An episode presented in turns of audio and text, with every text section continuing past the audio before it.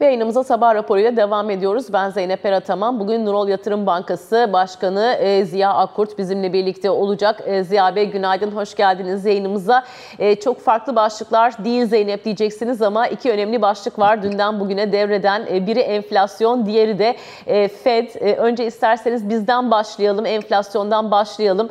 Az önce ilk söz programında da grafiği göstermeye çalıştık. 52 ay üst üste pozitif bölgede kalan bir enflasyon verisiyle karşı karşıya karşıyayız. İşte kur geçişkenliği olsun, kredi akışları olsun. Önümüzdeki kabaca bir yılda enflasyonun çok da düşmesini beklemiyoruz diyen hocalar var.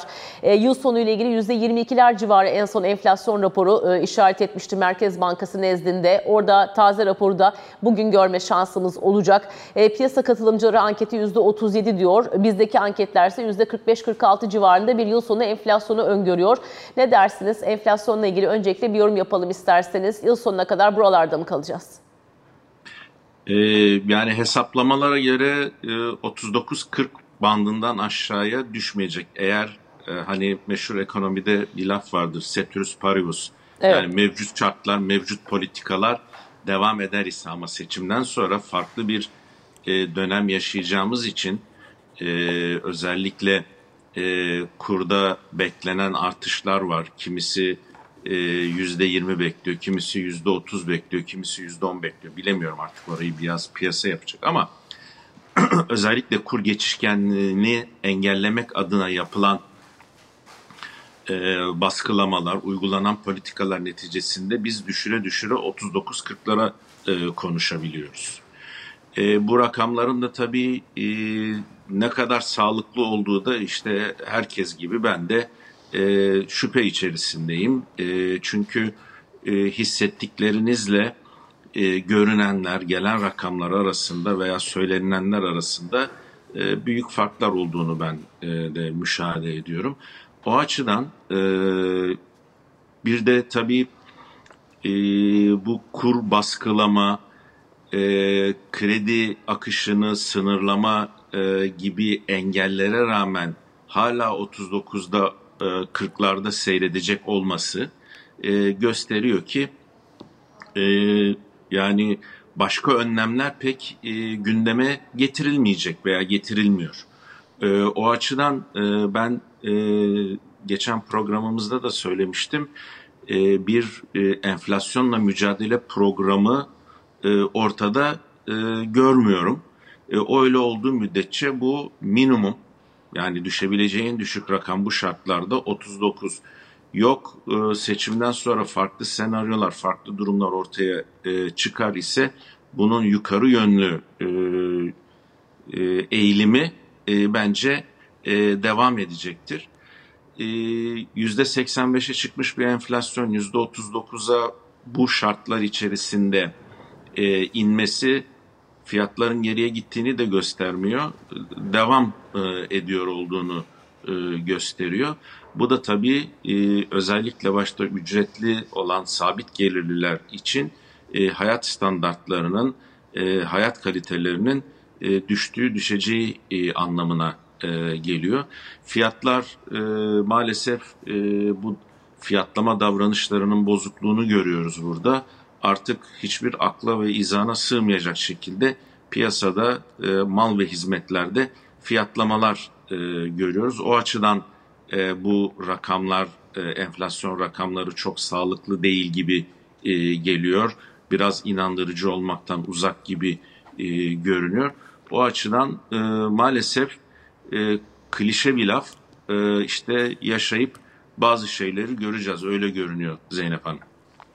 Şimdi Ziya Bey e, seçim sonrasında tabii e, belirsizlik var. İşte ikinci tura kalacak mı, kim kazanacak vesaire derken süreç nasıl izleyecek takip edeceğiz. Ama e, bu konuya ilişkin giderek yabancı ilgisi artıyor. Gün geçmiyor ki yeni bir yabancı raporu gelmesin. İşte kur şöyle olur, borsa böyle olur, işte Merkez Bankası politikası şöyle şekillenir diye kendilerince farklı senaryolar yaratıyorlar. Şimdi dün en son biz JP Morgan'dan gelen bir değerlendirmeyi gördük. İlginç de bir rapor. Onlar ortodoks politikaya güçlü bağlılık veya ılımlı dönüş diye iki senaryo koymuşlar ortaya. Ki az önce Ata Portföy'den Mehmet Gerz vardı. O ılımlı dönüşü esasında hani mevcut hükümetin devamı için kullanılan yumuşak bir ifade olarak görüyorum esasında ben dedi. Şimdi e, ortodoks politikaya güçlü bağlılık ortaya çıkarsa diyorlar MSCI Türkiye ETF'i dolar bazlı %74 getiri sağlar demişler. E, şu anda borsada yine takas oranının %20'ler civarında olduğunu söylüyorlar. Bunun %50'lere kadar gelmesi bile kabaca 20 milyar doların piyasaya girmesi anlamına gelir şeklinde bir değerlendirme paylaşmışlar. E, ortodoks politikaya güçlü bağlılık senaryosunda dolar TL kur tahminlerini 25 e, olarak ifade ediyorlar.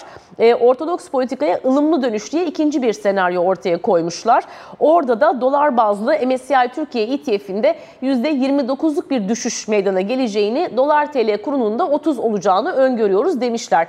Şimdi öncelikle şunu sormak isterim. Ortodoks politikaya dönüş kaçınılmaz mı? Çünkü bu iki senaryoda aslında bir şekilde bu dönüşün olacağını varsayıyor. Ki ekonomist Cevdet Akçay mesela yorumunu verdik ilk sözde olmaya da bileceğini savunuyor. Sizin senaryolarınızda Nurol Yatırım Bankası'nda neler var? İsterseniz biraz böyle farklı senaryolar üzerinden gidelim bu yayınımızda. Çünkü artık seçime çok az bir süre kaldı. Yani bizim beklentimiz tabii ki e, e, ortodoks diyeceğim veya ekonomi biliminin bence ekonomi biliminin gerektirdiği politikalara uymak daha doğru e, dememiz lazım. Yani ortodoks, heterodoks e, kavramlar havada uçuşmaya başladı. Evet. Biliminin gerektirdiği e, kararlara doğru bir e, hafif e, senaryo bekliyoruz her halükarda. Çünkü e, muhalefet de iktidara gelse hemen e, olması gerekenleri anında olması gerektiği gibi e, yapamayacaklar. E, birkaç tane neden var. E, bir kere e, 200 kilometreyle giden bir kamyona aniden frene basmak ve el frenini çekmeye benzeyen bir e, durum her şeyi devirirsiniz. O yüzden yani enflasyonu düşürmeyi e, planlayıp onu bile e, hemen paldır küldür yapamazlar. Yavaş yavaş indirirler. Kuru da bir anda yükseltemezler. Onu da yavaş yavaş e, yükseltirler. Ve unutmayalım gerek muhalefet e, gerekse iktidar kim e, devam ederse seçimden e, sonra bir sene sonra bir başka seçim daha var. Orada evet. da çok dikkatli olunması e, gerektiği için hani böyle sanki ılımlı ama bu mevcut politikanın da çok fazla devam ettirilemeyeceğinin farkındalar. E, habire e, bir şeyi engellemek suretiyle yapılan reaktif e, politikalar halbuki proaktif olunması e, gereken e, bir konudur. E, özellikle e, ekonomi yönetimi, bilimi onu e, gerektirir.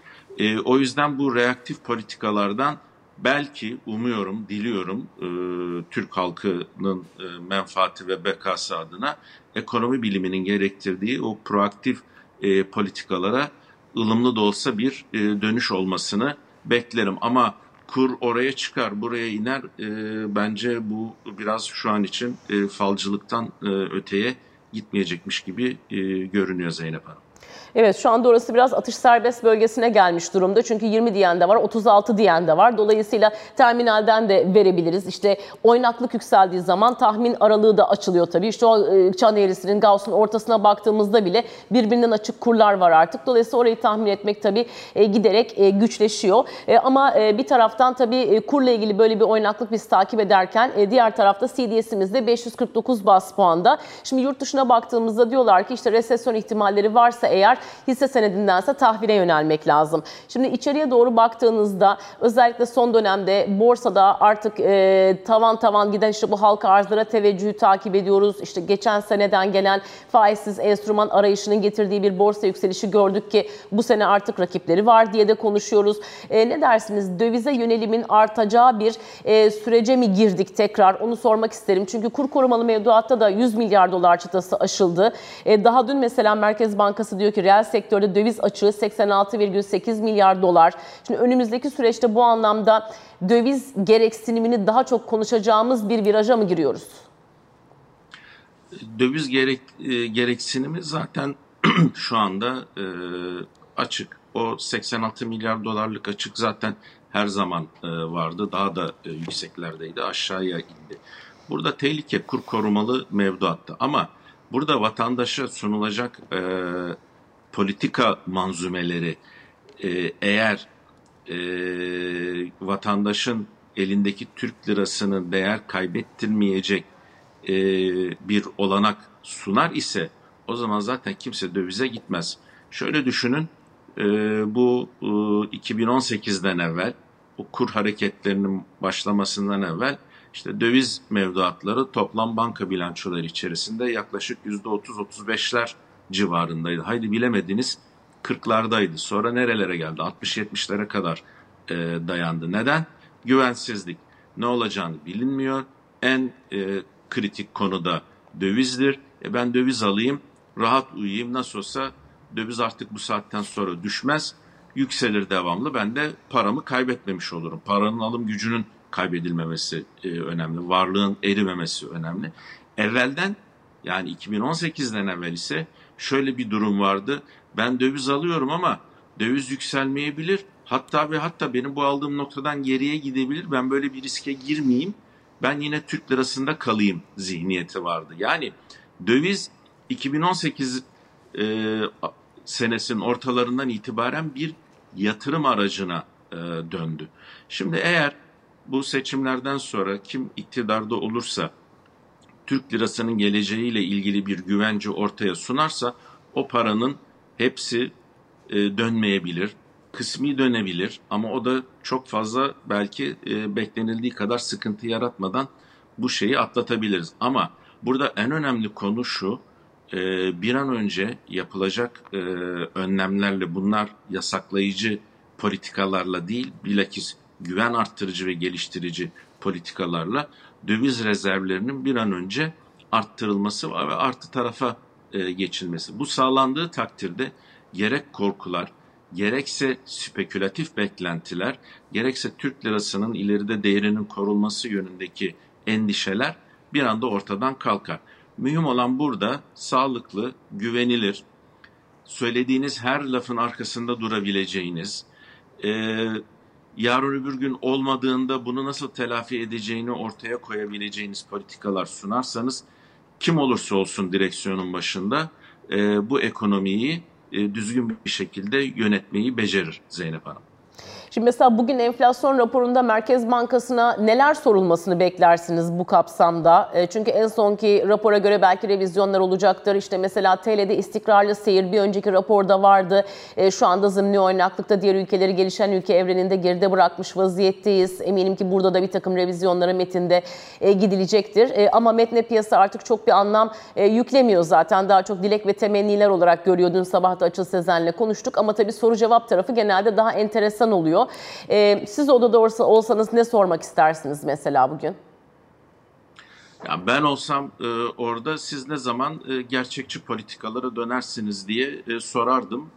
E, sonrası ne olurdu bilemem ama cevabını da alır mıydım onu da e, bilemiyorum. Ama dediğiniz gibi artık bu raporlar e, dilek ve temenniler e, kapsamında e, değerlendiriliyor. Zaman zaman sorulan zoru, sorulara da e, çok da net e, maalesef e, bu ortam içerisinde cevap alınamıyor. Yani Merkez Bankası e, biraz e, bu konuda e, ma, e, çok zorlanıyor diye ben e, tahmin ediyorum ve e, görüyorum. Eminim e, seçimden sonra gerçekçi politikalara dönülür de iktidar devam eder, Merkez Bankası Başkanı da görevini devam ettirirse e, uygulanacak daha e, bilimsel ve bizim bildiğimiz e, ekonomi politikalarına yönelik, bilime yönelik politikalar uygulanmaya başladığında da bence o toplantılar daha anlamlı, verilen cevaplar daha anlamlı ve Merkez Bankası'nın içinde bulunduğu durum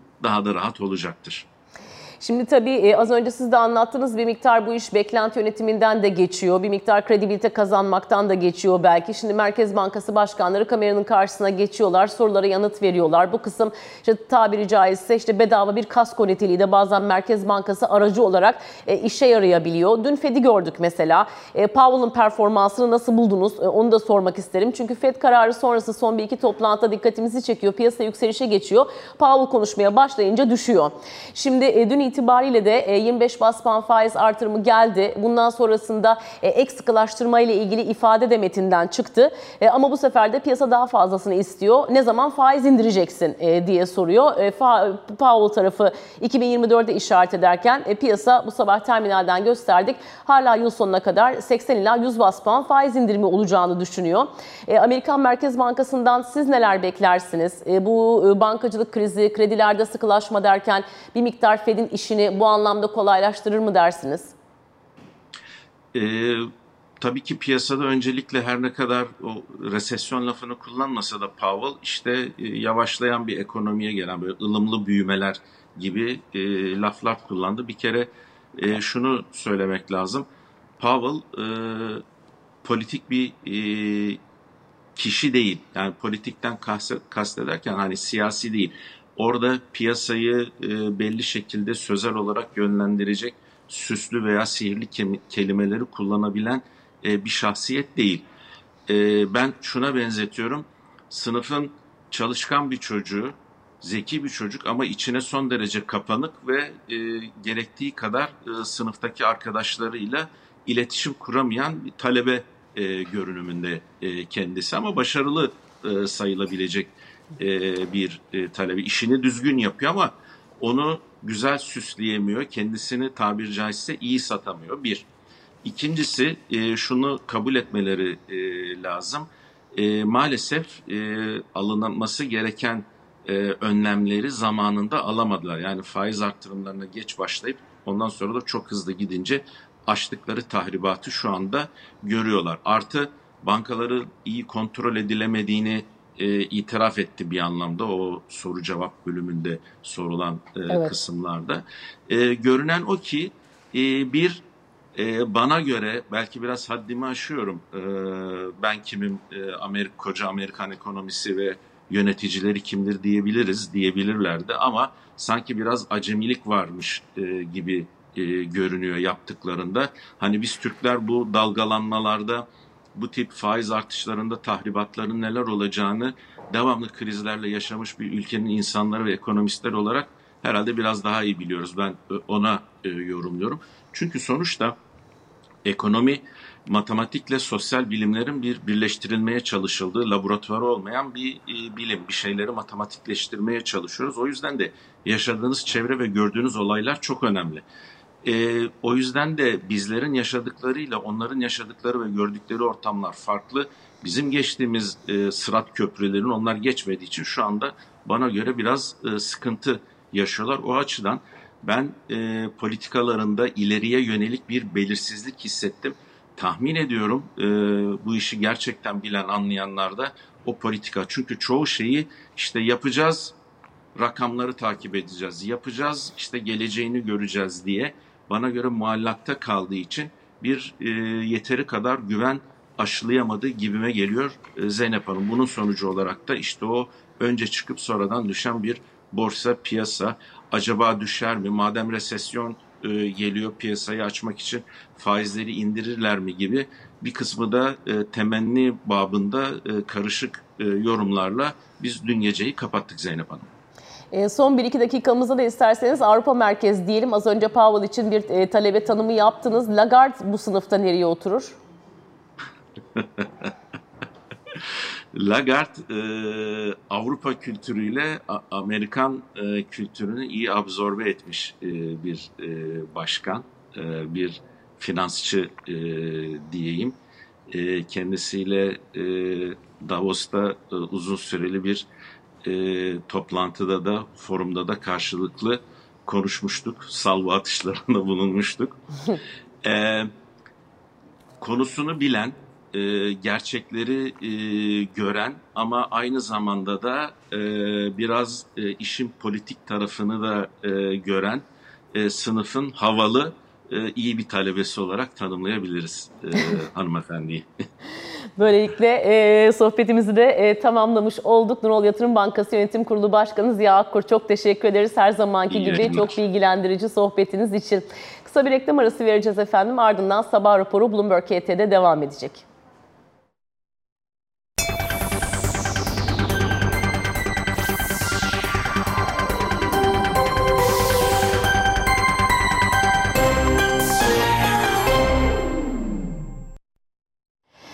Seçime geri sayarken Ankara'nın gündemini de alacağız. Dış politikada Türkiye nereye gidiyor? İç politika ile ilgili bu sabah neler bilmemiz lazım? Detaylarını konuşacağız. Bloomberg ET Genel Müdürü Alican Türkoğlu bizimle beraber. Alican günaydın. Günaydın. E, dün de seninle konuştuk yurt dışında e, oy kullanımları başladı. Çok da yoğun bir katılım var dedin. Önce istersen sohbetimizi oradan açalım bu sabah. 1 milyon bariyeri aşıldı sanıyorum değil mi? Evet, dün bir 700 hafta, küsur binlerden bahsettin bize. Yani geceki rakam 1 milyon 7 bin. Evet. 7 gün içerisinde 1 milyonun aşılması da zaten 3 milyon e, seçmen var. 3 milyon 416 bin. E, işte %30'a gelmesinin çok büyük bir oran olduğunu söylüyor. Hem partilerin yurt dışı temsilcileri hem partilerin YSK temsilcileri. E, Bundan da bir çıkarım yapmaya çalışıyorlar aslında siyasi partilerde. Hem kendilerine göre yurt dışından da daha çok oy geleceğini hesaplıyorlar. Hem de zaten yurt dışından gelen oylar aslında e, oldukça önemli. İşte geçen seçimlerde mesela işte Kahramanmaraş'taki milletvekili e, dağılımını değiştirmişti. Dolayısıyla yurt dışından gelecek oyların artık işte ne kadar gelecekse dağılımının Türkiye Büyük Millet Meclisi açısından da Cumhurbaşkanlığı seçimi açısından da oldukça önemli olduğunu tüm siyasi partiler kabul etmiş durumda ve katılımın yüksek olmasında aynı şekilde ki zaten Türkiye'deki seçimlere katılım her zaman yüksekti. O ayrı Avrupa ülkelerine oranla ama aynı şekilde e, bu oranın yurt içinde de olacağı ve dolayısıyla bu seçimlerdeki seçime katılım oranının diğer seçimlere oranla çok daha yüksek olacağı yönünde bir beklenti var. Ama sonuçta 9 Mayıs'a kadar yurt dışındaki e, bölgelerde ama 14 Mayıs'a kadar da e, gümrük kapılarında oy kullanılmaya devam ediyor zaten bilindiği gibi. E, bu kapsamda bu yoğun katılımla bu sürecin devam edeceğini söyleyebiliriz e, yurt dışındaki oyların kullanılması çerçevesinde. Yurt içinde de keza aynı Evet. şey. Onu da söyleyeyim çünkü burada da yurt içinde de mesela e, şimdi inanılmaz fazla miting görüyoruz. Çünkü hem ittifakların oluşmasından kaynaklı olarak e, ittifak ortağı olan partilerin farklı yerlerde miting yaparak bir anda o e, oranı arttırdığını, sayıyı arttırdığını görüyoruz. Bu bir yandan da vatandaşın çok yoğun bir ilgisi var e, vaatlere. Hem Cumhur İttifakı açısından söylüyorum, hem Millet İttifakı açısından söylüyorum, hem Cumhurbaşkanı adaylarının ayrı mitingleri açısından söylüyorum bunu. E, dolayısıyla önümüzdeki 10 gün boyunca da zaten meydanlardan verilecek, mesajlar dinlenecek. E, bir takım seçim yasakları yavaş yavaş devreye girmeye başladı takvim çerçevesinde. Mesela artık e, kamuoyu araştırmaları, anketler açıklanamayacak e, kamuoyuna ve aynı zamanda işte bakanların, milletvekillerinin işte makam araçlarıyla veya devletin sağladığı olanaklarla seçim bölgelerine gidip seçim mitingleri yapması da seçim yasakları kapsamında artık yasak.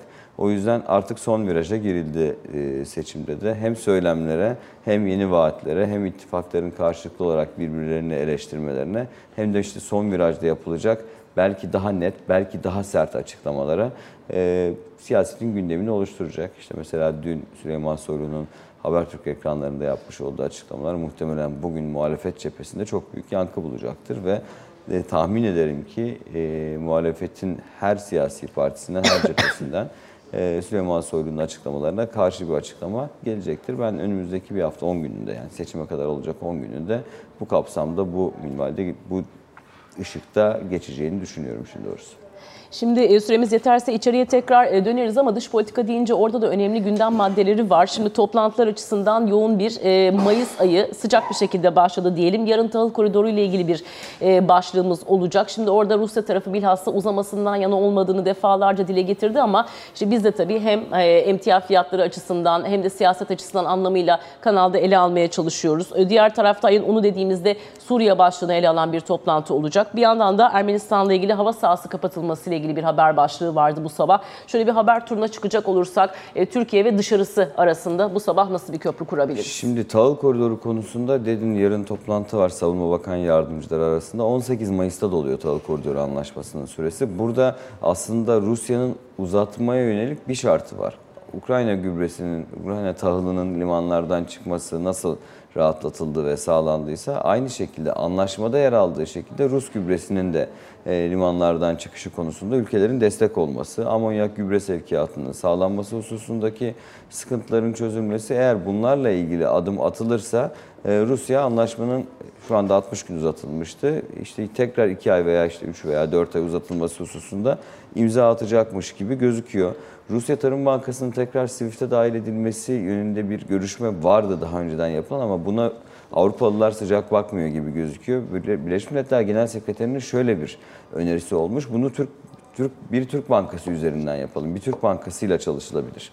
Demiş Türkiye diyor ki tamam bizim açımızdan sıkıntı yok ancak bankalarımızın ve bankacılık sektörümüzün zarar görmeyeceğine Tabii. garanti verirseniz bununla ilgili biz destek olabiliriz denmiş. Bununla ilgili görüşmeler sürdürülüyor ve yarın senin de dediğin gibi Savunma Bakan Yardımcıları arasında toplantı var. Yarın hemen bir karar alınmayacaktır.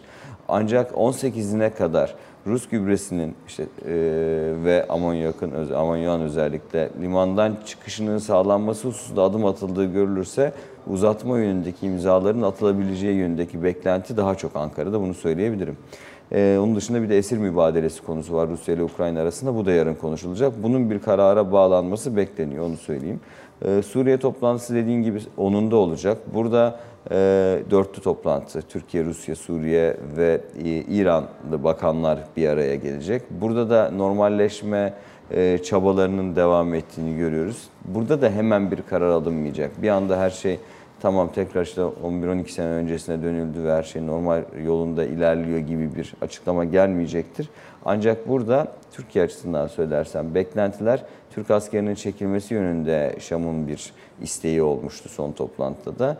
Ee, buradaki terör koridoru riski ortadan kalkmadan ve terörle mücadele konusunda herkes beraber hareket etmeden Türk askerinin bölgeden çekilmesi olmayacakmış gibi gözüküyor. Bu açıklama yarın, e, onun da tekrarlanacak Türkiye tarafından.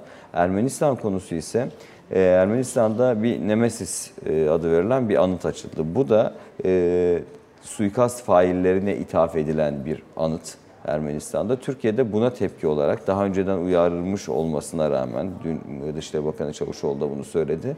Bu anıtın açılması sebebiyle e, Türkiye, Türk Hava Sahası hem Ermenistan uçaklarına hem Ermenistan uçak 3. ülke uçaklarına ve VIP uçaklarının tamamına kapatılmış durumda. Bu hava sahasının açılmayacağını dün itibariyle Dışişleri Bakanı'ndan ve Cumhurbaşkanlığı Sözcüsü İbrahim Kalın'dan da duyduk. Bu kapsamda görüşmeler sürüyor gördüğüm kadarıyla. Erivan tarafı bunun hükümetin bir kararı değil, belediyenin kendi yerel bir kararı olduğunu ifade etse bile Türkiye bu konudaki tepkisini sürdürmeye devam edecekmiş gibi gözüküyor. Önümüzdeki günlerde müzakereler neticesinde bir dönüşüm, bir farklı karar alınır mı bilmem ama şu an itibariyle Türkiye'nin Ermenistan uçak uçakları ve Ermenistan uçaklarına Türk hava sahasını resmen kapattığını söyleyebilirim.